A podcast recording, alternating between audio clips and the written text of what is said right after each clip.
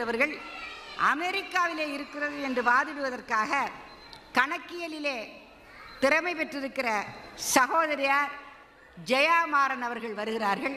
அவர்களை வருக என்று அழைத்து வாழ்த்தி வாதிட அழைக்கிறேன்.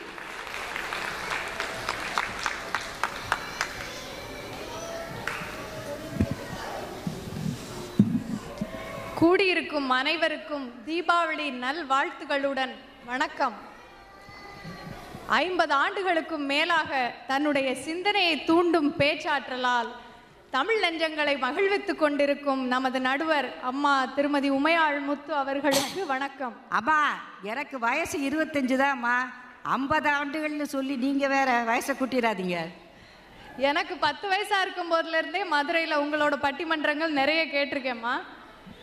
இன்னைக்கு உங்கள் தலைமையில் பேச எனக்கும் ஒரு வாய்ப்பு கிடைச்சது. எனக்கு ரொம்ப ரொம்ப சந்தோஷம்.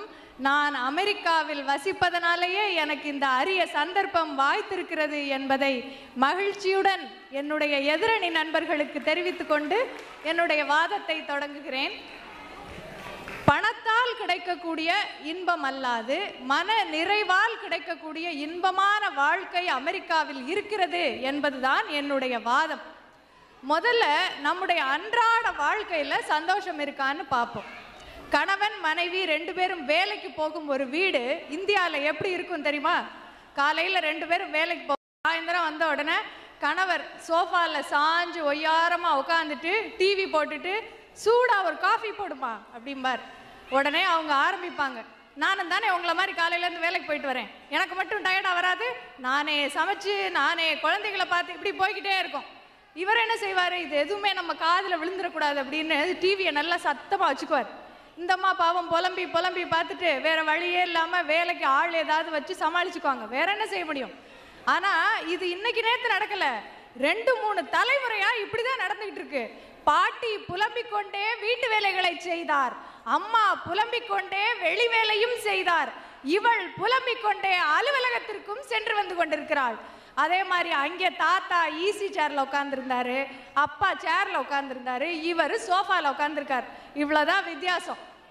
இப்படி பெண்கள் பொறுப்புகளை ஏற்றுக்கொண்டே போக ஆண்கள் இருக்கைகளை மட்டுமே மாற்றிக்கொண்டிருந்தால் ஒரு குடும்பத்தில் எப்படி சந்தோஷம் வரும்? அதே போல் ஆணும் பெண்ணும் வேலைக்கு போகும் ஒரு வீடு அமெரிக்காவில் எப்படி இருக்கும் தெரியுமா? காலையில ரெண்டு பேரும் வேலைக்கு போவாங்க சாயந்தரம் வந்த உடனே கணவர் தான் டீ போடுவார். ஜெயா உங்களுக்கு ஒரு கேள்வி. சொல்லுங்கம்மா. என்ன சட்டசபையில் பார்த்தீங்கன்னா அங்கே வந்து ஒரு பெண்மணியை அமர்த்தி இருக்கிறார்கள் சட்டசபையை நடத்தி செல்வதற்காக பாராளுமன்றத்தில் வந்து பா சா- மன்னிக்கணும். பாராளுமன்றத்தை நடத்தி செல்வதற்காக ஒரு பெண்மணி இருக்கிறாங்க. ஜனாதிபதியாகவே ஒரு பெண்மணி இருக்கிறாங்க. இந்த மாதிரியெல்லாம் பெண்மணிகள் ரொம்ப பிரபலங்களாக இருக்கிற ஒரு நாட்டில் நீங்கள் பெண்மணிகள் புலம்பல் புலம்பல்னு சொல்கிறீங்களே அது உண்மையாம்மா? பா- அம்மா உங்களுக்கு தெரியாதது பாராளுமன்றத்தில் முப்பத்தி மூணு சதவீதத்துக்கு இன்னும் போராட்டம் தான் கிடைக்கல. இன்னும் போராடிக்கிட்டே தான் இருக்கும். முதல்ல வீட்டில் மாற்றம் வந்தால் தானே வெளியே வர முடியும் நாட்டில் வர முடியும். அதே மாதிரி இங்கே இங்கே அது இங்கே ஏன் அப்படி நிலைமை இருக்குன்னா அவர் காய் நறுக்குவார் கணவர் இவங்க சமைப்பாங்க. அவர் டிஷ் வாஷரில் போடுவார் இவங்க வாஷர் ட்ரையரில் போடுவாங்க. எப்படி? இங்கே சமுதாய அமைப்பு வாழ்க்கை முறை அப்படி. இங்கே ஆம்பளை சமைக்கலாம் பாத்திரம் கழுவலாம் கேவலம் இல்லை. காந்தியடிகள் பாரதி பெரியார் இன்னும் எத்தனை தலைவர்கள் பெண்ணுரிமைக்காக போராடினார்கள்? இன்னைக்கும் ஆணும் பெண்ணும் சமம் என்பது மேடை பேச்சோடு நின்று விடுகிறது அங்கே. ஆனால் அமெரிக்காவில் ஒவ்வொரு வீட்டிலும் பெண்ணுடன் வேலைகளை பகிர்ந்து கொண்டு அவளுடைய முன்னேற்றத்திற்கு வழிவகுத்து நீயும் நானும் சமம் என்பதை நடத்தி காட்டிக் கொண்டிருக்கிறார்கள் இங்கிருக்கிற ஆண்கள். இதுதானே மனநிறைவான வாழ்க்கை இதுதானே சந்தோஷம் இது இங்குதானே சாத்தியமாகிறது. அடுத்தது மொழி. தமிழிலே எழுத படிக்க தெரியாத எத்தனையோ தமிழர்களை எனக்கு தெரியும்.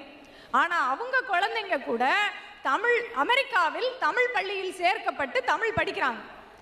நாம் வளர்ந்த காலத்திலேயே தமிழ்நாட்டில் தமிழ் கட்டாய பாடம் இல்லை. இன்னும் சொல்ல போனா அந்த காலத்துல எல்லாம் குழந்தைங்களை எப்படி மிரட்டுவாங்க தெரியுமா? ஃபீஸ் கட்டி இங்கிலீஷ் மீடியத்தில் படிக்க வைக்கிறேன். ஒழுங்கா ஒன் டூ த்ரீன்னு தான் கவுண்ட் பண்ணணும். ஒன்று ரெண்டு மூணுன்னு என்னன்னா அடி விழுகும். நான் வாங்கியிருக்கேன். இன்னைக்கு நிலைமை இன்னும் மோசம். இந்தியாவில் போய் ஒரு பேங்க்குக்கு போயிட்டு சார் இந்த செக்கை டெபாசிட் பண்ணணும். டெபாசிட் ஸ்லிப் எங்கே இருக்குன்னு கொஞ்சம் சொல்கிறீங்களா அங்கே தாம்மா டேபிளில் இருக்கும். ஃபில் பண்ணிட்டு உட்காருங்க. கிளர்க்கு கூப்பிடுவார். ஆச்சா அடுத்த நாள் அதே பேங்க்கில் போய் excuse me sir I need to deposit this cheque please அப்படின்னா யா ஷியோர் மேம் அப்படின்னு அவரே வாங்கி டெஸ்க்கு கடையில் டெபாசிட் ஸ்லிப் வச்சிருப்பாரு. எடுத்து ஃபில் பண்ணி பியூனை கூப்பிட்டு வேலையை முடிச்சு கொடுத்துருவாரு. நீங்க எந்த கிளர்க்கையும் பார்க்க வேண்டியதில்லை. இது நடக்குதா இல்லையா? இந்தியாவில் பிறந்து வளர்ந்த நமக்கே தமிழ் தெரிந்திருக்க வேண்டிய அவசியம் இல்லை எனும் பொழுது அமெரிக்காவில் வளரும் நம் குழந்தைகள் மட்டும் தமிழ் தெரிஞ்சிருக்கணும்னு என்ன அவசியம்? ஆனால் இது என் தாய்மொழி இது என் அடையாளம் இதை என் குழந்தை கற்றுக்கொள்ள வேண்டும் என்று நம்மை உணர வைத்ததே இந்த நாடு.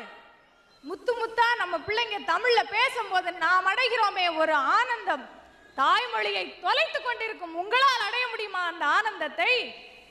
கோயில் நகரமான மதுரை நகரிலே பிறந்த எனக்கு தெரியாத புராண கதைகளும் ஸ்லோகங்களும் அமெரிக்காவில் வளரும் ஏழு வயது குழந்தைக்கு தெரிந்திருக்கிறது. இது சந்தோஷம் இல்லையா? மேலை நாடுகளில் இருந்து மொழி இசை ஃபேஷன் ஸ்டைல் கலாச்சாரம் முதற்கொண்டு பின்பற்ற நினைக்கும் நீங்கள் ஒரு சட்டம்னு போட்டால் அதை ஃபாலோ பண்ணணும். ஒரு ரூல்னு இருந்தால் அதுக்கு கீழ்ப்படிஞ்சு நடக்கணும். அப்படிங்கிற இவங்களோட ஒழுக்கத்தையும் நேரம் தவறாமையையும் பரந்த மனப்பான்மையும் கூட சற்று பின்பற்றி பாருங்கள்.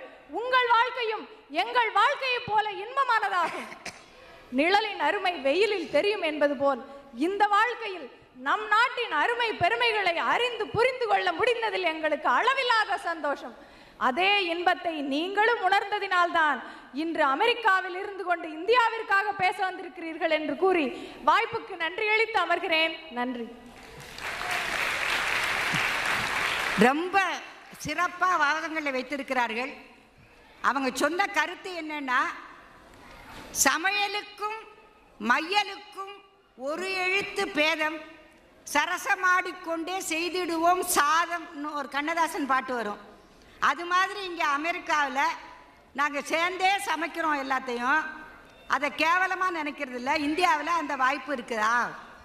அல்லது மொழி கலாச்சாரம் இவையெல்லாம் இங்கே காக்கப்படுவதை போல அங்கே காக்கப்பட்டு இருக்கிறதா இதெல்லாம் கேட்டிருக்காங்க.